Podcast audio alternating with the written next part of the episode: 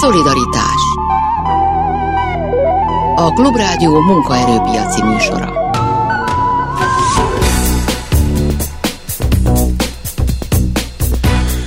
Jó napot kívánok, Sámeszi János vagyok. Az elmúlt hetekben nagyon sokat beszélgettünk olyan oktatásban dolgozókkal, akik felmondtak a munkahelyükön valamiért, jellemzően a státusztörvény elfogadása után. A mai műsorban egy olyan tanárnővel, illetve egy olyan óvónővel beszélgetek majd, akik még nem mondtak fel. Nem tudom, hogy a még az jó megfogalmazása. Megbeszéljük velük a helyzetet, azt, hogy miért maradnak különböző nehézségek mellett is a pályán azok, akik ott maradnak, mert a többség persze ott marad, hogy miért, azt is megbeszéljük majd ma, és azt is persze, hogy hogyan lehetne jobb a közoktatásban.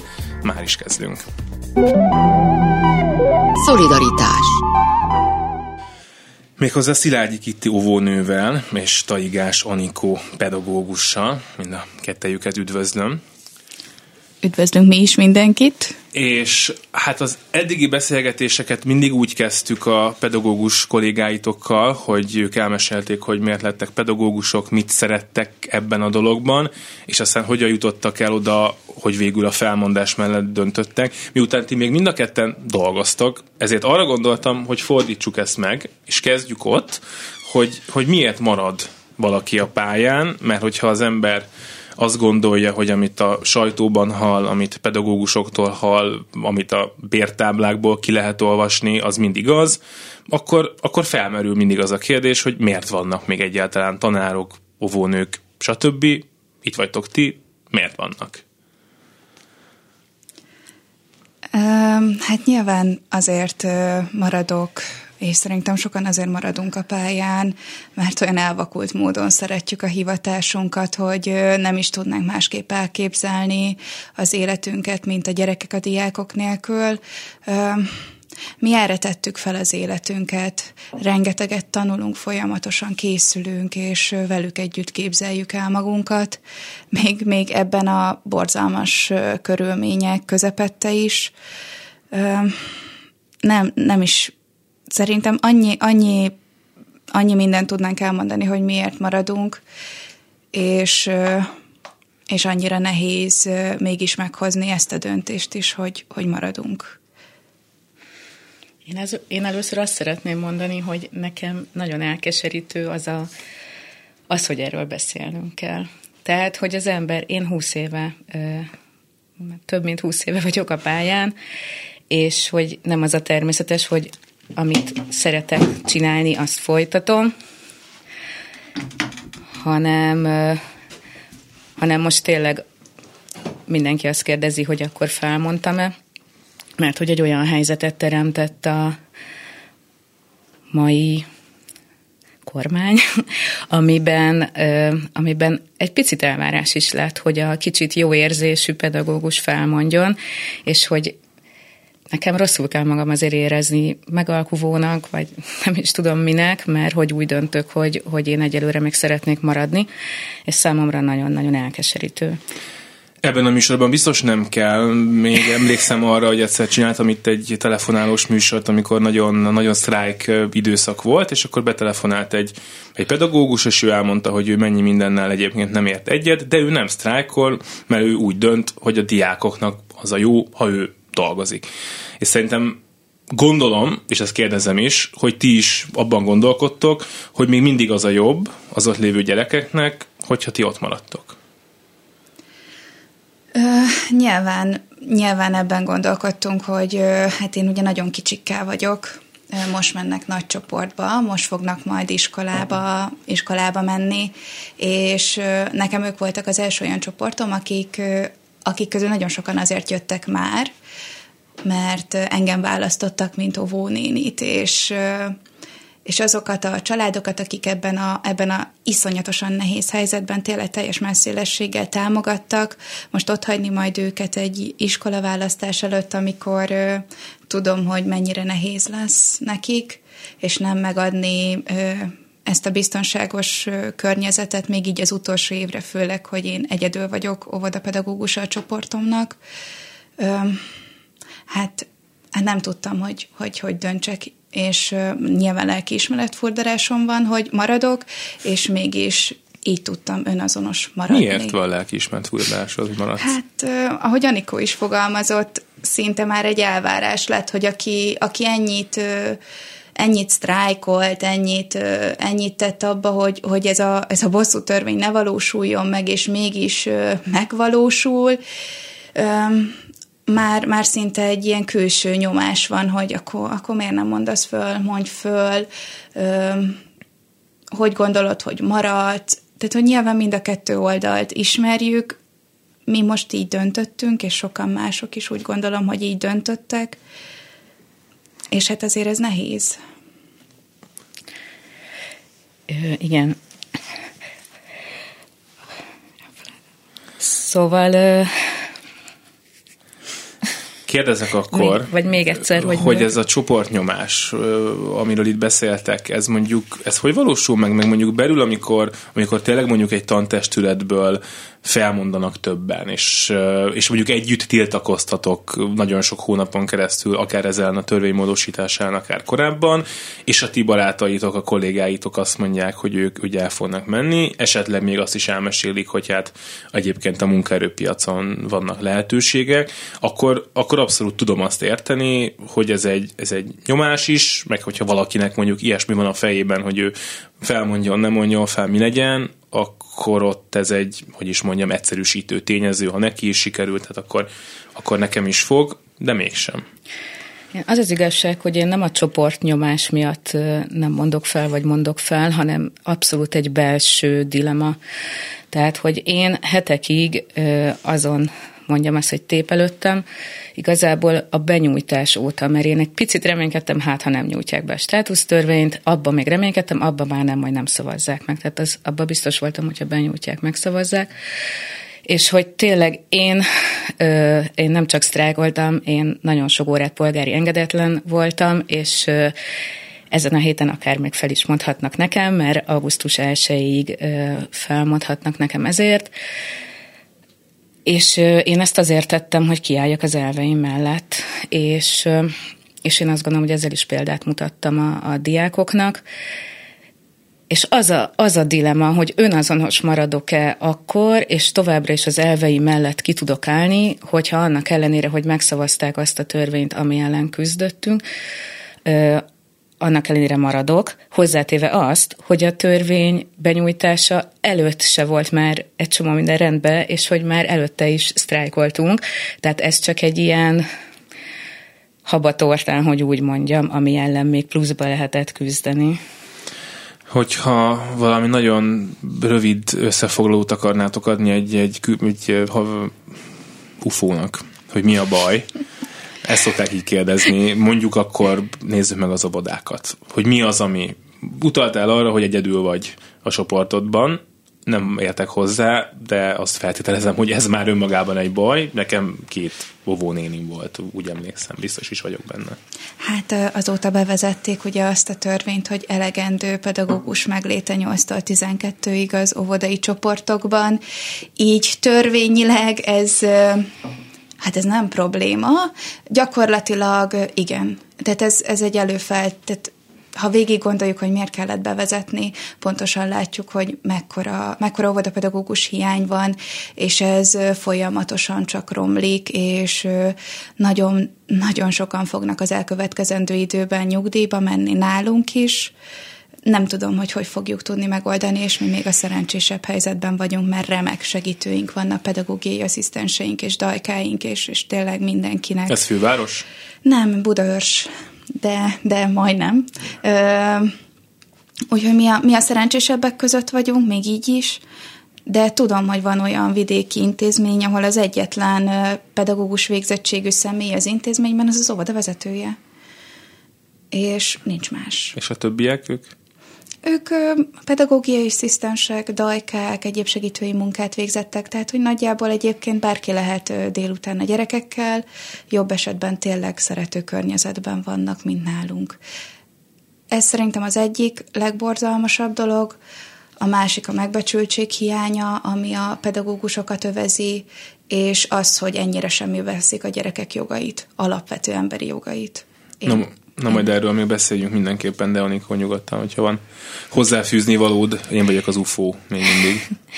Hát ősszel nagyon sok szervezet, oktatásban jártas szervezetek és civil szervezetek, szülők és diákok együtt meghatároztak ugye kilenc olyan pontot, amiben próbálták összefoglalni azt, hogy mik ezek a legnagyobb problémák.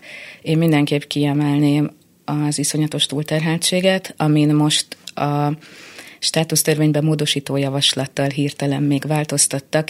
Nem tudom, hogy mennyire vannak az emberek tisztában azzal, hogy mit jelent az, hogy 24 óra a kötelező innentől kezdve a tanároknak. Ugye ez tanítási óra, bár megjelent a sajtó, hogy 24 órás munkahét, de ez nem ezt jelenti, hanem hogy 24 órát meg kell tartani. Nekem eddig is volt 23. Ö, nagyon sok munkával jár az, hogy ezekre az ember készüljön. Eddig 22-26 volt ugye a kötelező. Tehát tanári szemmel is tényleg odafigyelő munkát végezni úgy, hogy közben nagyon fáradt az ember, és akkor persze nyilván muszáj beszélni arról, hogy nagyon sokan nem élnek meg ebből a fizetésből, és akkor, amikor végeztek az iskolába, elmennek magántanítani, vagy akár más munkát végezni, hogy meg tudjanak élni. És én azt gondolom, hogy nem most kezdett el a felmondási hullám, hanem sokkal régebben, mert aki nem tudott eddig megélni ebből a fizetésből, az már ott hagyta a pályát. És a túlterheltség az nem csak a tanárokra, hanem a diákokra is vonatkozik. Tizedikben 36 kötelező órája van egy 16 éves diáknak, egyszerűen képtelen utána még odafigyelni, képtelen arra, hogy utána még sportra megy, zenére megy, házi feladatot csináljon, és teljesítsen, és, és fontos a gyerekeknek az, hogy teljesítsenek. Kicsit még a óvodákról beszélgessünk, van néhány óvónő ismerősöm, úgyhogy nagyjából tisztában vagyok azzal, hogy ez mondjuk anyagilag mit jelent, és hát a tapasztalatom az, hogy ez azt jelenti, hogy ha van egy férjed, barátod, valakid, vagy a család, akkor valahogy ez, valahogy ez megoldható, de hát azért, azért nagy külföldi nyaralások ebből nincsenek, és hát nem csak az nincs valószínűleg. Szóval, hogy kíváncsi lennék, hogy, hogy te mondjuk, vagy akár nem a zsebedben turkálva, hogy, hogy hogy vagy ezzel, vagy mondjuk, hogy hogy vagy azzal, hogy esetleg a kortársaid ugyanennyi idősen mondjuk sokkal többet engedhetnek meg adott esetben magadnak, vagy úgy vagy vele, mint ahogy nagyon sokan, akikkel itt beszélgettem, hogy még, még valami mást is kell dolgozni. Hát nyilván nem, nem csak nem lehet megélni óvodapedagógusi fizetésből, ez az őszinte igazság, hogy, hogy ez igen kevés, és a mostani ingatlanárak és albérletárak mellett, ha te finanszírozni szeretnéd egyedül a saját költségeidet, akkor Hát szinte a, a lehetetlen. Hát egy két hetet mondjuk. Hát igen, nagyjából. Milyen bántónak érzem egyébként, hogy ennyire lebecsülik a munkánkat, és legyen szó bármilyen pedagógusi munkát végző személyről, vagy pedagógiai munkát segítőről, mert nem azért vagyunk mi a gyerekekkel, nem azért bízzák ránk a szülők a gyerekeiket, hogy ennyire lebecsüljék mindazokat az embereket, akik tényleg ezt ezt a munkát, ezt a hivatást választották, akik az ő legféltettebb kincsüket gondozzák és nevelik és oktatják az, hogy valakik így gondolkodnak erről, az, azt is feltételezi, hogy mit gondolnak a, a jövő nemzedékéről, mennyit ér számukra, ez, ez az én véleményem, és sajnos jelenlegi helyzetben igen keveset. Az, hogy pedig hát rengeteg, rengeteg óvodapedagógus ismerősöm nagyon sokat dolgozik mellette, van, aki ugye keresi a kiutat, úgyhogy elkezdte a saját cégét, magánvállalkozását, babysitterkedik, rengeteg külön iskolába jár, hogy majd később át tudjon menni egy másik szakra, más tudjon, más munkában tudjon elhelyezkedni. És hát nyilván látom a különbséget a velem egykorúaknak a fizetése között, ami de hát ebből meg ugye az is következik, hogy, hogy olyan óvónők az óvóbát, nem tudom, szóval, hogy óvodapedagógusok ezt, akkor így, így, így ha az óvóbácsi az olyan, az olyan furcsa hangzik, szóval óvodapedagógusok vannak a gyerekekkel, akik a ottani munkaidejükön túl, ami azért nem olyan rövid, Nem, 32 órát kell csoportban kötötten ö, eltöltenünk, és akkor ugye pluszba a felkészülési idő és az egyéb óvodán kívüli tevékenységeink, úgyhogy olyan 40 óra a hivatalos, de hát ennél már kiszámoltuk, hogy bőven több. Jó, de hát ha azt nézzük, hogy a hivatalos 40 órát mindahogy azt minden ember, aki hallgat minket, mondjuk ledolgozza, és akkor emellett még csinál valamit napi több órában, hogy megéljen. Azaz mire másnap, harmadnap, negyedik nap, mondjuk péntek reggel bemégysz a, a gyerekekhez, és oda kéne figyelned 8-10 nem tudom hány gyereknek a apró kis problémáikra, 3-4 éves pici gyerekekről van szó, és, és elalszol közben ülve, nem? Én nem fogok elaludni közben ennél nagyobb felelősségérzetem van. Ö, alapvetően 25 fős létszámú a csoportom az egy kicsit több, mint 8-10, de, de hogy ez se a, a legnagyobb, legnagyobb létszámú csoport az intézményünkben. Nehéz, én nem mondom, hogy nem odafigyelni és folyamatosan koncentrálni, és hát az a figyelem megosztás, ami ehhez szükségeltetik, mert hát nyilván egyszerre beszélnek 25-en is hozzám, nehéz, de, de hát ezért ezt szeretem, tehát ez, gyerekeket, és ezért vagyok ott, mert ezt én tudom, hogy ez, ez ezzel jár hogy lehet ezt bírni így erővel? Ez az, ami, az, ami érdekel, mert, mert akárhány, hát főleg fiatalabb, de nem csak fiatalabb pedagógussal itt is beszélgettem, meg akár ezeken a különböző tüntetéseken, azért nagyjából ott is mindenki azt mondta, hogy hát valamit még azért muszáj csinálni. Én is emlékszem, hogy azok a tanáraim, akiknek akiknek volt szebb autója a gimnáziumban, hogy ők ezt csinálták mellette, azt csinálták, azt csinálták, pedig azért az még egy a mostani őrült inflációs helyzethez képest valószínűleg békeidő volt, mert ehhez képest szinte minden békeidő. Szóval, hogy hogy, hogy tud egy pedagógus még mellette magánórát adni, még mellette másik munkahelyen dolgozni? Hát én szerencsés vagyok, én vagyok a informatikus feleség, tehát hogy én egyelőre megtehetem, hogy úgymond hobbiból tanítok. Azért van hozzá két gyerekem, és nyilván az időt is be kell osztani, és tanítottam magán, de, de nekem erre hál' Isten egyelőre nincs szükségem. Viszont azt hittem először arra vonatkozik a kérdés, hogy lelkileg hogy lehet bírni az ezt, ami, ami az elmúlt évben történt, mert nekem, nekem nagyon sokat adott lelkileg azt, hogy közben folyamatosan ö, megpróbáltam dolgozni a jobb oktatásért, és ö, létrejött egy olyan csoport, ahol a, a többi pedagógussal együtt meg tudjuk ezeket beszélni, és el tudtunk kezdeni egymással egy kommunikációt arról, hogy ki hogy éli ezt meg. És, és én azért maradtam szerintem életben, mert hogy részt veszek a sztrájkba, a tüntetésbe, nagyon-nagyon sok embert megismertem, aki ugyanúgy gondolkodik, mint én, és hogy megpróbáljuk nem feladni. Ez a dolog nagyon érdekel, hogy ki miért vág bele ezekbe a tiltakozásokba, főleg egy olyan helyzetben, amikor azért a, a most már sok éves tapasztalat az azt mondja így a közoktatás terén, hogy itt, itt a siker az valóban abban lesz mérhető, hogy, hogy barátaid lesznek, és úgy érzed, hogy, hogy tettél valamit, és nem abban, hogy gyakorlatilag mit értünk el, mert, mert abból nem sok lesz. Kitti, te hogy vagy ezzel?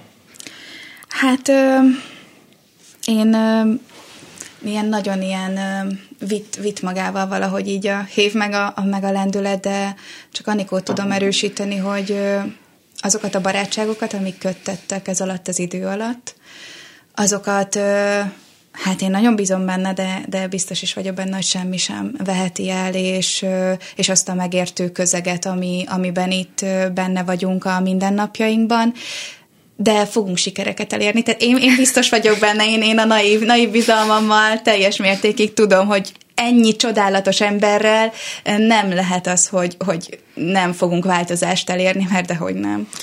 Ezt akartam kérdezni, még azon a ponton, amikor arról beszélgettünk, hogy, hogy mind a ketten a szakmában maradtok, hogy van az a fejetekben, hogy na hát ez majd valamikor jobb lesz? Mondjuk klasszisokkal jobb? Persze, azért csináljuk. Tehát, hogy, hogy mi nem azért csináljuk, mert nem hiszünk abban, hogy ez jobb lehet, már mint hogy lehet, hogy vannak olyanok, nem tudom, én, én önmagamat tud, vagy önmagamból tudok kiindulni, én azért kezdtem el, és, és az hajt, hogy, hogy ezt a rendszert, ezt, ezt az oktatási rendszert, és, és, és az életeket, akik ebben benne vannak, a pedagógusokét, akiket megismertem, az, a barátaimat, ezt a közösséget, és, és tényleg mindenkinek segítsünk, és tudom, hogy képesek vagyunk rá, de nyilván Anikó is fog erre válaszolni.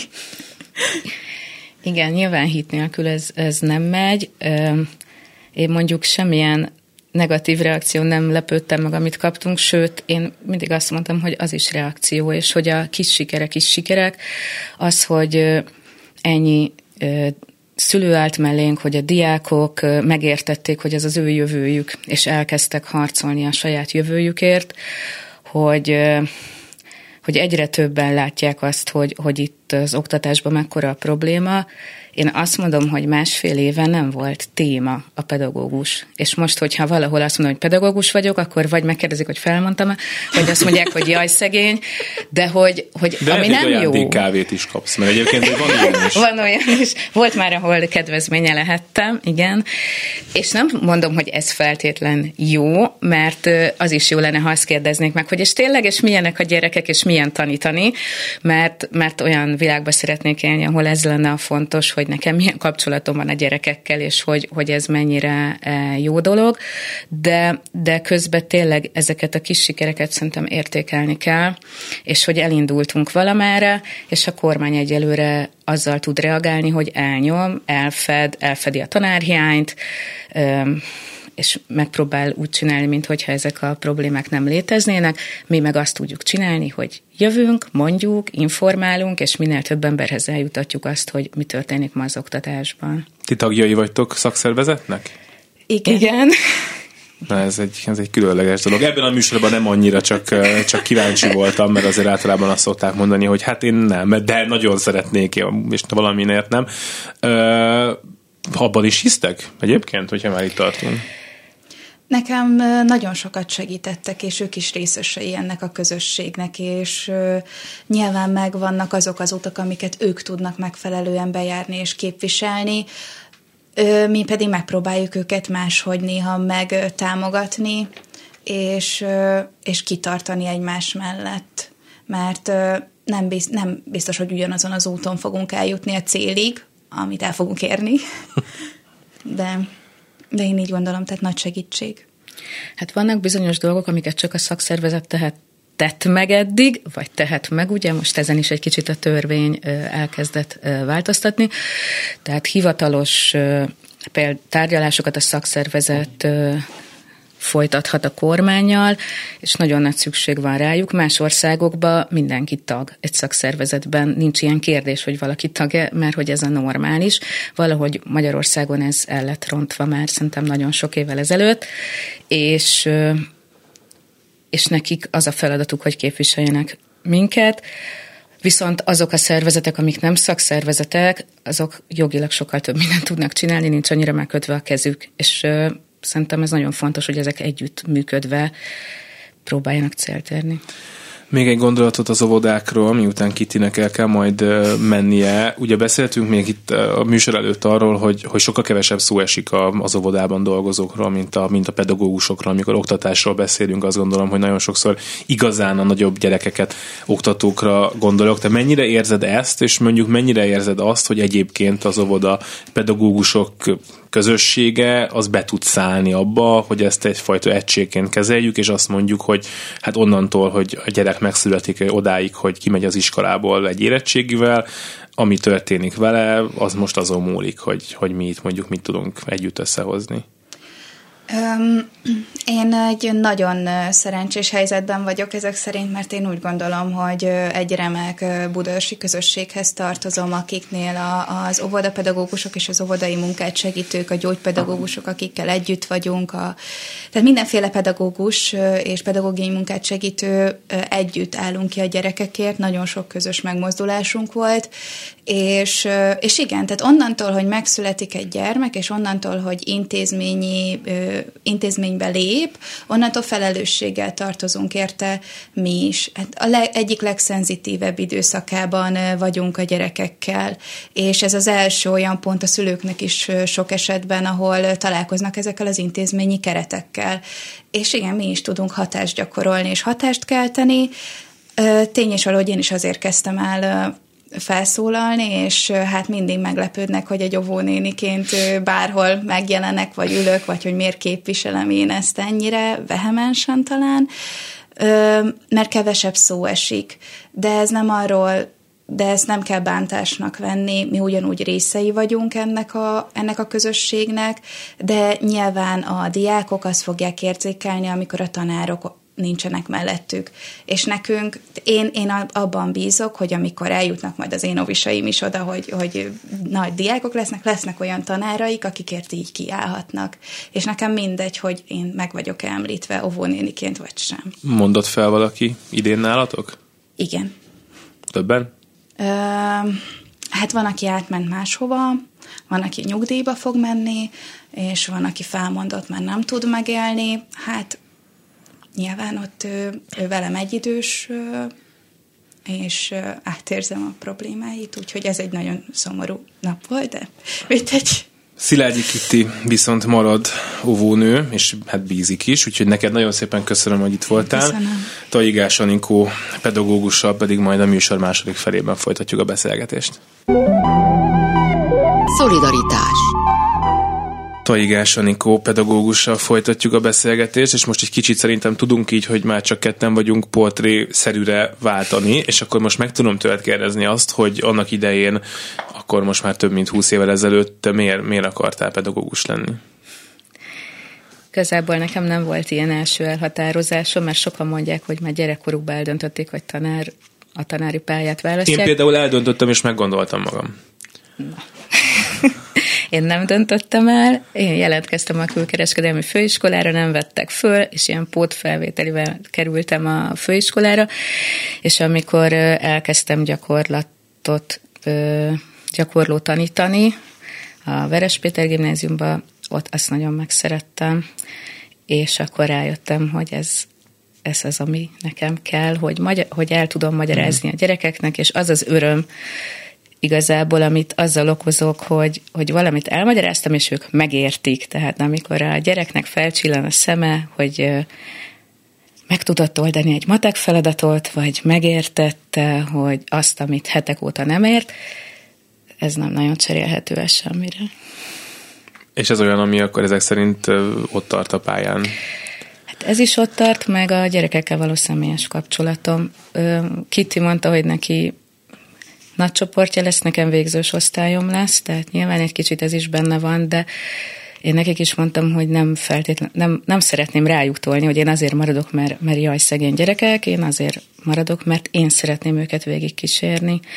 Én szeretném látni, ahogy leérettségiznek, és, és, és a, én azt gondolom, hogy olyan kapcsolatban vagyunk, hogy nekem, nekem is szükségem van arra, hogy ezt végig kísérjem ezt a folyamatot. Hát meg amit mondtál, hogy, hogy megtanítasz valakit valamire, és ő megérti, és akkor gondolom ilyenkor azt reméled, hogy akkor ő ezt tovább viszi, az sok-sok ilyet majd az élete következő szakaszára, meg a gyerekének, meg az unokájának, és akkor, hogyha ez egy pedagógus így gondol, és mondjuk így gondol arra sok százezer gyerekre, aki megfordul a keze alatt, akkor, akkor tudja azt érezni, és én mondjuk ezt gondolom egy ilyen, nekem ez lenne az, amiért azt mondom, hogy, hogy maradok, hogy hát mégiscsak nekem erre az országra, az itt ül emberekre volt hatásom. Ami itt van, ahhoz valami közöm mégiscsak van. Igen, és nem csak szaktárgyilag, tehát hogy az remélem, és azt gondolom, hogy tudok úgy is adni a gyerekeknek, hogy akár példát mutatni, akár emberileg, nem csak osztályfőnökként, szaktanárként is lehet olyan beszélgetéseket folytatni a gyerekekkel, amiből, amit, amit remélem tovább tudnak vinni tényleg. Hogy néz ki egy, egy munkanapod, és hogy szerinted hogy kéne kinéznie egy egészségesebb oktatási rendszerben egy pedagógus munkanapjának? Hát nagyon változó, mert ugye nyilván az órarendtől függ, hogy mondjuk ha nulladik órája van az embernek, akkor az fél nyolckor kezdődik, akkor már fél nyolctól óra van, és ha hetedik órája is van, akkor háromig. Mondjuk olyan, hogy végig van fél nyolctól háromig, olyan talán nem volt, de olyan napon volt, hogy egy vagy két lyukas óra volt közbe, és akkor közben vannak a szünetek. Én általában előző este szoktam felkészülni így az órákra. Nyilván, ha az ember 20 évet tanít, akkor van némi rutin is, de például most ugye, mikor kérdezted a problémákat, nem beszéltünk a natról, de a én osztályom az ugye az első, aki már új nagy szerint tanul, és ugyan a matematika mégiscsak egy objektív dolog, de hát azért nagyon sok minden változott, és vannak új dolgok, amiket tanítani kell, és eddig nem tanítottunk, és van, amit meg nem kell. Én azt szoktam mondani, hogy nem kell felrajzolni a színuszfüggvényt, aminek biztos van, aki örül. Én azt gondolom, hogy egy színuszfüggvényt azért lásson a gyerek. Szóval nagyon sok mindent ki is vettek, ezért például idén a 11-es matekra sokkal többet kellett készülni, mint eddig bármikor, mert egész más, hogy kellett tanítani. És akkor, hogy hogy néz ki a napom, hát általában már addigra fölkészülök, de belenézek mondjuk óra előtt, fölmegyek, megtartom az órákat, és akkor délután meg van még, hogy ugye maradok, de miután én este szoktam készülni, akkor inkább hazamegyek, jönnek a gyerekek, és aztán éjszaka készülök. Nem, ez az éjszaka készülés Én. például olyasmi, ami már, ami már egy csomó más munkavállaló életében nincs benne. Hogy négykor kijött, és akkor reggel nyolckor visszamegy, és a kettő között meg, meg ez nincsen. Ugye ezt mondtad, hogy nektek is nagyon sok, megmondtad, hogy a diákoknak is, is nagyon sok illetve gondolom, hogy, hogy azért helyettesítés is, is kinéz olykor-olykor. Igen, hogyha hiányzó tanárok vannak, akkor van ilyen H betű az órarendben, és akkor ott be kell menni. Nekem idén egy ilyen kötelező volt, akkor szinte mindig be kellett menni. Mi nem nagyon szoktunk szakszerűen, hál' Isten, egyelőre helyettesíteni, hanem, hanem inkább csak felügyelünk, de azt tudni lehet, hogy nagyon sok iskolába tanítanak már nem szaktanárok szakokat, tehát azért nálunk ez még nem fordul elő, de hogy hallottunk ilyet, hogy nem tudom, most lehet, hogy rosszabb példa, de hogy mit tudom, énektanár tartja a biológia órát, és hogy akkor elkezdenek felkészülni, vagy hogy valaki mesélt, hogy van egy ilyen kémia ö, szaktanárcsoport a Facebookon, és elkezdett valaki ott kérdezgetni ilyen alapdolgokat, és kiderült, hogy hát mert nincs kémia szakja, de kémiát kell tanítania, és akkor legalább elkezdi megkérdezni. Tehát, hogy nem tudom, én ezt így nem tudnám elképzelni, hogy nem vagyok felkészülve, tehát, hogy legalább egy picit jobban tudjam, mint a gyerek azt, amit megtanítom, megtanítok, és ugye most ebből a végrehajtási rendeletből, ami másfél napja jelent meg a státusztörvényhez, ebbe azért kiderül, hogy bizonyos szakokhoz most nem fog kelleni diploma. Ami hát nyilván egy tűzoltás része a dolognak. Most ezzel a státusztörvényel mondjuk a te életed hogyan fog megváltozni? Ezt lehet-e előre látni? Illetve mondjuk mennyire vagy biztos abban, hogy ez, ahogy telik az idő, úgy romlik majd. Ha nem változik valami meg nagyon, úgy romlik majd a helyzet, meg a, meg a rendszerben lévőknek az élete is ezzel együtt. Ez egy nehéz összetett kérdés. Én szerencsés helyzetben vagyok, budapesti jó gimnáziumba tanítok. Én azt gondolom, hogy hozzánk egy picit később fog elérni a probléma, de nyilván már minket is érint, és mondanak föl, és nem biztos, hogy minden szakra fogunk találni. Tehát pont ugye én mateki informatikát tanítok, és mateki informatika szakost keresünk, és szerintem nem nagyon fogunk találni. De vidéken biztos, hogy már sokkal nagyobb a baj, tehát maga a tanárhiány egy, egy nagyon nagy probléma volt eddig is, és most sokkal nagyobb probléma lesz, és erre jönnek ezek a megoldások, hogy csoportlétszámokat meg fogják emelni, meg hogy diploma nélkül is lehet tanítani. A, maga a státusztörvény személyesen engem hogy érint, amiért nagyon el kellett gondolkodnom, és amiért eleve úgy gondoltam, hogy nem fogok a rendszerbe maradni, hogy ugye van benne Kicsit változott az elfogadott törvény. Az tervezetben az volt a passzus, hogy nem beszélhetek úgy a közoktatásról, hogy rontsam a bizalmat, közoktatásba vetett bizalmat. És ez most kicsit megfordult, és nem az van, hogy nem ronthatom, csak erősítenem kell. És bennem ez azért egy kérdés, hogyha mondjuk januárba is eljövök, és elmondom, hogy mi változott, és hogy mi lett rosszabb, és hogy mi nem működik. Hát most felírom, hogy akkor januárba jössz, és Jó. akkor meg kipróbáljuk. Oké, okay, hogy akkor mondjuk lesz egy fegyelmi eljárásom, mert ugye most a törvényebe visszavezették a fegyelmi eljárást, ahhoz az volt a körítés, hogy mert hogy ne rögtön kirúgjanak, ezért, ezért milyen jó, hogy akkor fegyelmi eljárás is lehet, ami egyrészt azt gondolom, hogy eleve egy olyan húza van a macera, amit az ember nyilván nem kíván, csak azért, mert kiállt a igaza mellett. Másrészt meg, tehát hogy így azt mondanám, hogy a szólásszabadság van hát. szerintem. A másik meg, hogy megvonhatják 6 hónapig, 20%-kal, 20%-kal csökkenthetik 6 hónapig a béremet.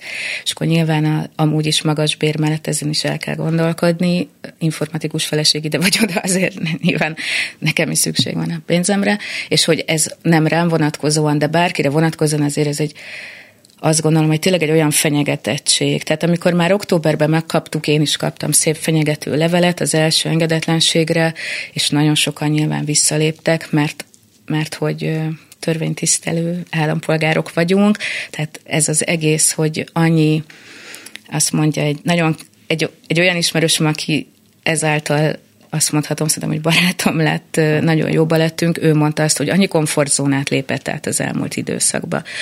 És hogy igen, én is így vagyok vele, ami, ami biztos jó is, de,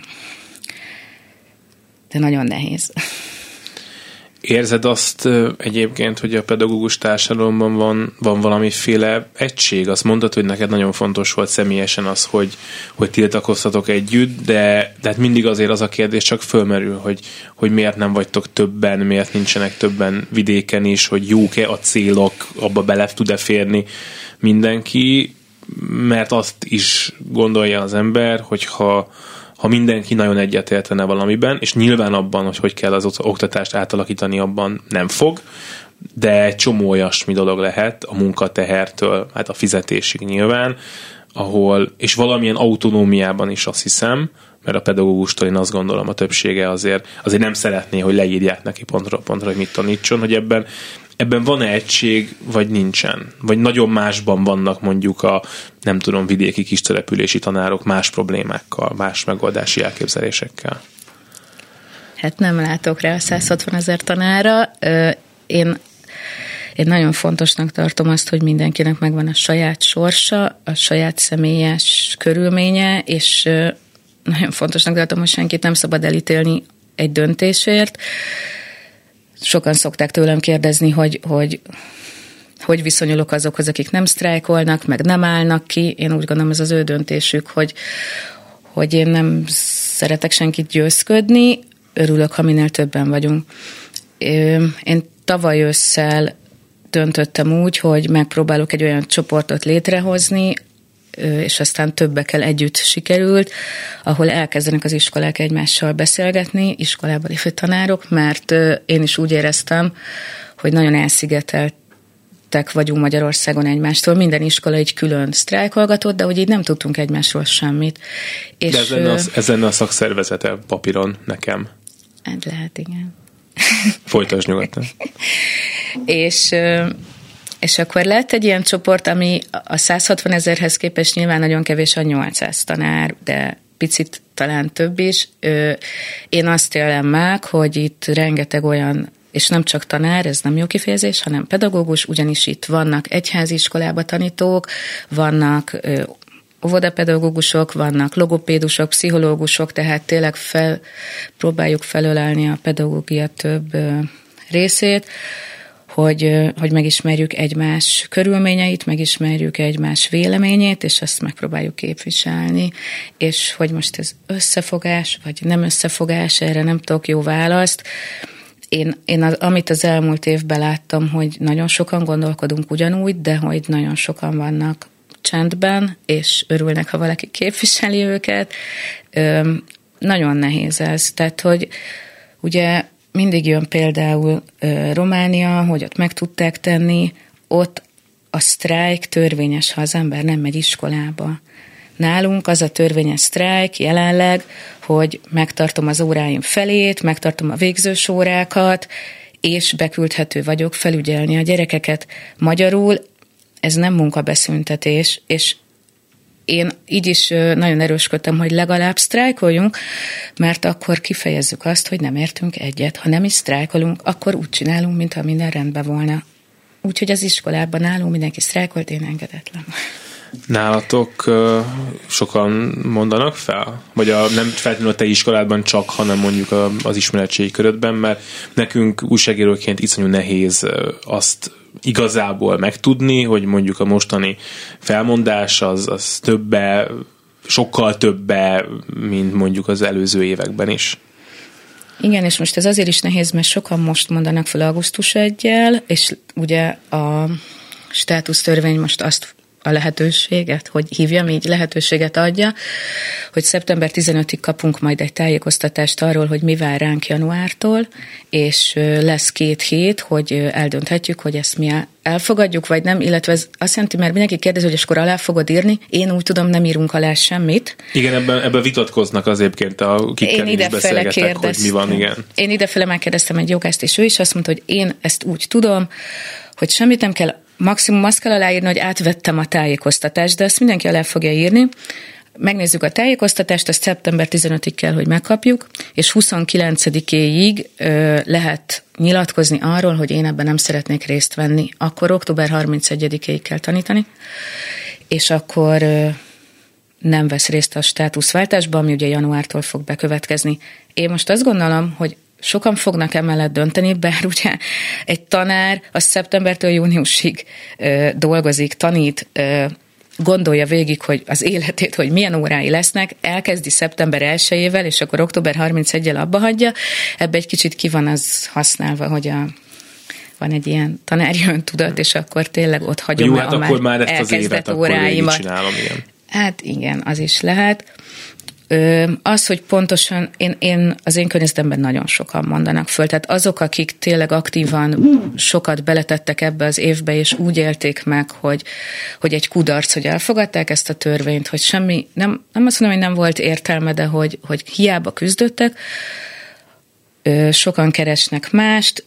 Én itt kérdezgettem, hogy ki miért marad, Egyébként a felmondók között sokan vannak, akik azért mondanak föl, mert azt gondolják, hogy ha nagyon sokan mondanának föl, akkor összedőlne a rendszer, és majd akkor egy új épül helyébe. Én, én ebbe kevésbé tudok hinni, de legyen úgy.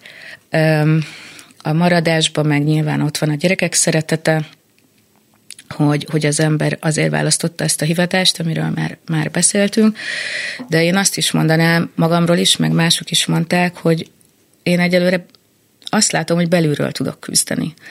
Én egyáltalán nem vagyok abban biztos, hogy ha én most elmennék egy teljesen másik 8 órás állásba, ahol nem kell éjjel készülni, hanem filmet nézek, és a családommal vagyok, hogy akkor is folytatnám ezt a küzdelmet. És, és minden tiszteletem azoké, akik tudok több olyat, aki felmondott és, és küzd a jobb oktatásrendszerért, de hogy szerintem ez már nem elvárható. És belülről meg szintén nem elvárható, de hogy aki szeretne, belülről én úgy gondolom, hogy, hogy ezt jobban meg, én jobban meg tudom tenni.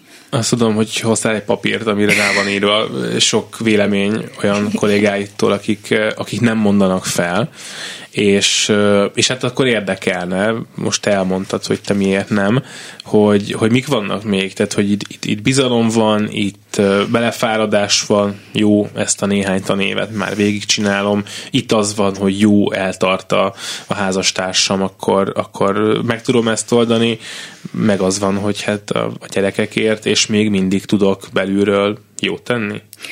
Igen, van, aki ezt írta. Van olyan, aki nyugdíjkorhatár körül van, és már az utolsó pár évben maradni fog.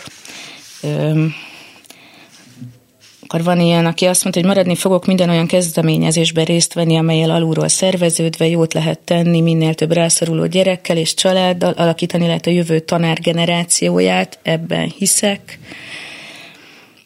nagyon szeretek tanítani, elég tapasztalt vagyok ahhoz, hogy úgy tanítsak, ahogyan szerintem a legjobb. Akkor van, aki dolgozott versenyszférába, és utána visszament tanítani, és rájött, hogy neki az az álló munka, és szereti a tantestületet, a diákot, és tehát, hogy amikor az ember rájön, hogy ez, a, ez az élete, akkor, akkor ezt írta valaki, hogy föltette mérlegre, szerintem ezt sokan megtettük, hogy pro-kontra, ami szól mellette és ellene. és hogy, hogy egyszer csak a, arra dől a mérleg, hogy, hogy, hogy nem akarok más csinálni, és hogy ezekkel a gyerekekkel, ezekkel a kollégákkal itt szeretnék dolgozni, meg bennem az is bennem van, hogy, hogy miért kell nekem ott hagyni azt, amit szeretek, miért nem azok változtatnak, akik ezeket a körülményeket okozták. Ugye szokták azt mondani, hogy, hogy hát függetlenül attól, hogy mi van a nadban, van egy tanterem, ahova te bemész, és ott azért tudod csinálni a dolgodat. És akikkel itt beszélgettem az elmúlt hetekben, volt, aki, aki azt mondta, szintén a gyerekekre hivatkozva, hogy hát ő azért nem marad, mert ő azt érzi, hogy ő már nem tudna olyan jó tanár lenni, amilyen ez a gyerekek, ezek a gyerekek megérdemelnek, vagy azt mondják, hogy, hogy nem tudok úgy tanítani ebben a rendszerben, mind ahogy kéne, mind ahogy az jó volna a gyerekeknek. Én akkor azt gondolom, hogy te azt érzed, hogy tudsz úgy most még, vagy ha nem is egészen úgy, ahogy szeretnél, de nem annyira távol az ideálistól. Nem tudom. Hát igen, ez nagyon nehéz. Ebbe az évben biztos nem tudtam úgy tanítani, ahogy előtte 19 évig, mert amikor az ember folyamatos fenyegetettségbe, félelembe van, és mondjuk várja, hogy kap-e felmondó papírt, vagy nem, akkor, akkor elég nehéz úgy tanítani, hogy, hogy nem hogy, hogy teljesen oda koncentrál a gyerekekre, tehát biztos vagyok benne, hogy például ebben az évben én nem tudtam ugyanúgy tanítani, de azt gondolom, hogy miután én például a gyerekekkel igyekeztem megbeszélni ezt a helyzetet, ezzel is talán tudtam nekik valamilyen példát mutatni. Mi volt a kérdés eleje? Tudsz-e olyan tanár lenni ebben a rendszerben, amilyen szeretnél? Igen, ez a véget, tehát ez majd kiderül. Mert szaktárgyilag nyilván, hogyha az ember oda tud figyelni, és meg tudja tanítani, akkor igen, emberileg meg, meg szerintem így is tudok sokat adni a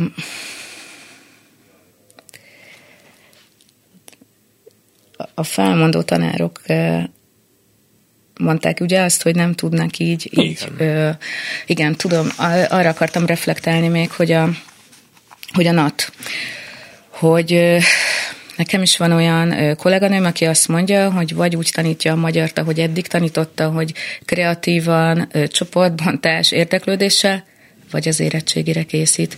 Tehát, hogy az a probléma az hogy persze becsukhatjuk az ajtót, és taníthatjuk, megmondhatjuk, amit akarunk, de én ebben nem hiszek, mert van egy elvárás, van egy kimenet. Tehát például hozzánk járó gyerekek jól szeretnének érettségizni, nekünk kötelességünk erre az érettségére felkészíteni őket, amit viszont nem mi határozunk meg. Van most egy érettségi kimenet, amire kell őket készíteni, és amellett még ugyanazt a kreativitást beleadni, hogy például magyarból most ugye lexikális tudást is fognak mérni, tehát megváltozott ugye az eddigi nagyon nehéz. Úgyhogy ez nem ilyen egyszerű, hogy becsukom az ajtót, és azt csinálok, amit gondolok, mert, mert hogy van egy elvárás felénk, hogy mi mire készítjük a gyerekeket semmiképpen sem akarlak arról győzködni, hogy mondj felsőt, de ugye utaltál arra is, hogy hát még nem tudod, hogy a korábbi polgári engedetlenségeknek lesz-e valami következménye, meg hogy ugye nehéz azt látni, hogy amikor majd januárban bejössz ide, remélem megint, és elmondod, hogy a státusztörvénynek volt-e valamilyen hatása, vagy hogy, vagy hogy találtak-e végül matek infószakos tanárt hozzátok, vagy, vagy te dolgozol esetleg többet, akkor annak majd lesz a következménye, de hogy, de hogy el tudod azt képzelni? Most így a saját életedben, hogy történik valami mondjuk akár a következő hónapokban, tanévben, ami, ami meg tudja változtatni ezt a döntésedet? El. Mondjuk mi lenne az? Nem tudom, de én az elmúlt időszakban mindig azt mondtam, hogy nem tudom, hogy felmondok-e, nem tudom, hogy maradok-e, és nagyon nehéz volt ezt a döntést meghozni, hogy, hogy most maradok. Azt gondolom, hogy most már meghoztam, akkor, akkor elkezdem az évet. Például lehet, hogy a szeptember 15-i tájékoztató papírban valami olyat látok, amit azt mondom, hogy én ezt nem tudom vállalni. Nekem tényleg az emberi jogaim sárba típrása az, amit nem, nem gondolom, hogy hagyni lehet. De akkor nem fogsz azért nem bejönni, hogy nehogy véletlenül következményen legyen. Hát én azt hiszem, hogy nem. Polgári engedetlenkedésre meg sztrájkolásra nyitott leszel a következő tanévben is? Nem mondom, hogy nem gondolkodom rajta, hogy hogy lesz. Én ugye az összes sztrájknapon engedetlen voltam, és itt fel vagyok hatalmazva, hogy elmondjam, hogy van egy kollégám, aki december 1 óta nem tanít. És 250 napja nem tanít, és nincs kirúgva, és hát most várjuk, hogy mondjuk őt kirúgják-e augusztussal, én azt gondolom, hogy nem fogják, és el fogják kezdeni úgy a szeptembert, hogy továbbra is engedetlen lesz. Mondjuk neki csak heti 8 órája volt, tehát ő nem teljes állásban volt nálunk, vagy van, és hogy ez, ez például szerintem olyan, olyan botrányszerű, hogy voltak, akik 9 órával kirúgtak, és ő fél éve nem tanít és, és állásban van. Én azon, hogy fogok-e, hogy polgári engedetlenséget gyakorlok, ezt most nem tudom még, gondolkodom rajta, hogy ez hogy lesz. A sztrájk az, az neked az ebben a formában az nem játszik? Hát én szerveztem az elmúlt időszakban az iskolában a sztrájkot. Majd nem sztrájkoltál, hanem ez, szép. Ez így, ez így történt. ez így történt. Egy kolléganővel ezt így nagyon jól végigcsináltuk, ő felmondott, ő nem maradt. Nagyon nehéz egyedül is. Tehát, hogy nyilván jobb lenne, hogyha, mert, mert hogyha sokan csinálják ezt, akkor, akkor talán az ember azt gondolná, hogy kevésbé éri retorzió, bár nem tudom. Meglátjuk. Hát én abban bízom, hogy még januárban is pedagógus leszel és tényleg bejössz majd Taigás Anikónak. Nagyon szépen köszönöm, hogy itt volt, és ezzel a műsor véget ért Gerendai Bas. Ágnes volt a szerkesztő, Horváth Ádám a technikus, most Suba Kriszta jön a Klubrádió legfontosabb híreivel, de maradjanak majd utána is velünk. A legjobbakat, minden jót! Szolidaritás A Klubrádió munkaerőpiaci műsorát hallott.